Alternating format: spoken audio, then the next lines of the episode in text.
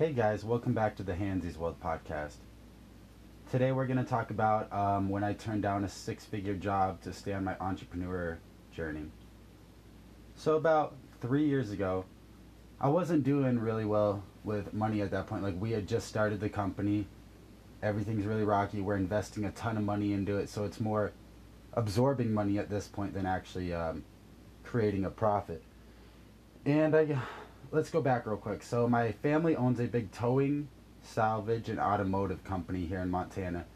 They have a couple locations throughout the state, about 120 employees. It's a major, major corporation now, and uh, they've designed it all under one roof where it used to be a couple separate entities, but now it's just one. Anyways, uh, three years ago, I get a call from uh, my grandpa, who was the owner at the time, and still is ma- majority owner and he goes, listen, and you got to remember, my family hates cannabis. They hate smoking cannabis. They hate anything around cannabis.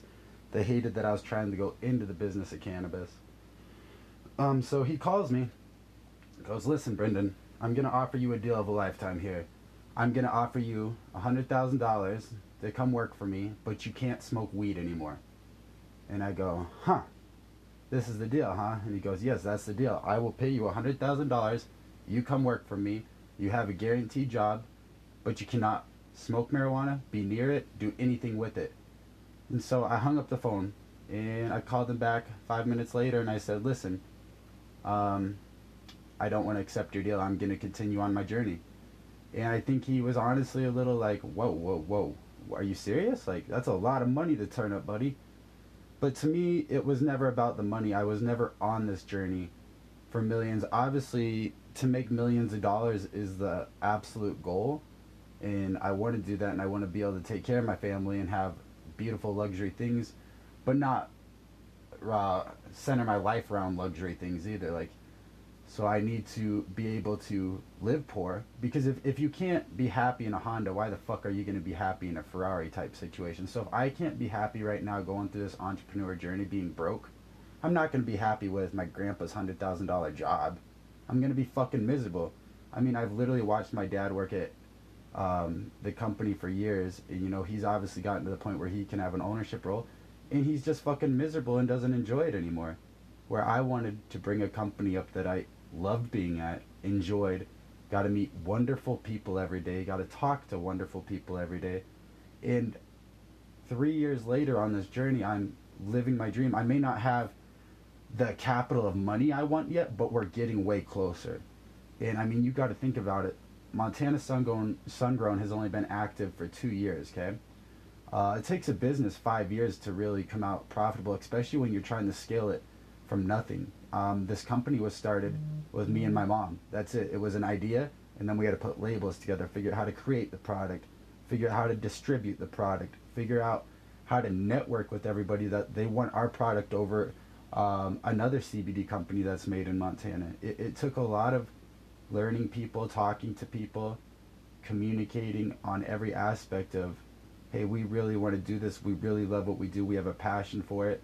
We're not going to be here for a quick buck. We're here to make a lasting company that people can trust, people rely on, and they know that if you call me tomorrow, you're going to get your order. Like, we will stay up all night making sure it's made for you. Like, anything. I mean, we do custom orders for people. Like if you need a 6,000 milligram CBD oil and you know you're just really having a tough time, we'll make sure it happens for you, even if it's not one of our products already. That's how much we care about our customers, and we also care a lot about our team. I've seen, you know, my grandpa's company. There's so much turmoil in it. Half the time, people hate each other. There's gossip. It's fuck you, fuck you, fuck you. And I told myself with my company, I'm gonna listen to my employees if you need the weekend off, you come and tell me like, hey, my son's having a basketball game this weekend. I really want to be there for him.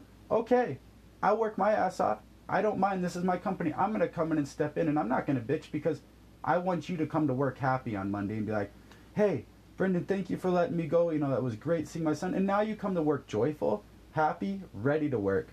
I mean, you got to be there for your employees. That, that's the big thing about managing. You do all the dirty work nobody wants to do. If you think you're going to come in here and be a manager and tell everybody what to do, no, go somewhere else. You know, you're not a good leader. We don't want that here. We don't want anybody at the bottom getting pushed around as they try to make their way to the top. because you got to come in and start somewhere, but you can still get a lot of love at the bottom. Where I knew if I stepped into my grandpa's company at hundred thousand dollars a year, I was going to get treated like dog shit and just run over by all these people. I used to work there washing trucks, you know, and uh, these people were mean as fuck to me. I, I mean, one kid would just come up and harass me and my cousin as we washed trucks. Like, dude, we're washing the truck for you. You could do it yourself, you know. Like, don't be fucking lazy. And it's just like people would always call me a druggie at Hans's, like these wrecker drivers and stuff. They call me and my cousin druggies. It's like, bro, we came here to work hard too, you know. Step off your high horse a little bit. But that's the difference between people that are striving for their dream and people that settled. And I hope none of you settle. I hope you all strive to find your dream, whether that's owning a business, creating art, you know, traveling, doing photography, whatever you love. I hope you find it and excel in your passion. Uh, thank you for listening to today's uh, podcast, and we will see you on the next episode.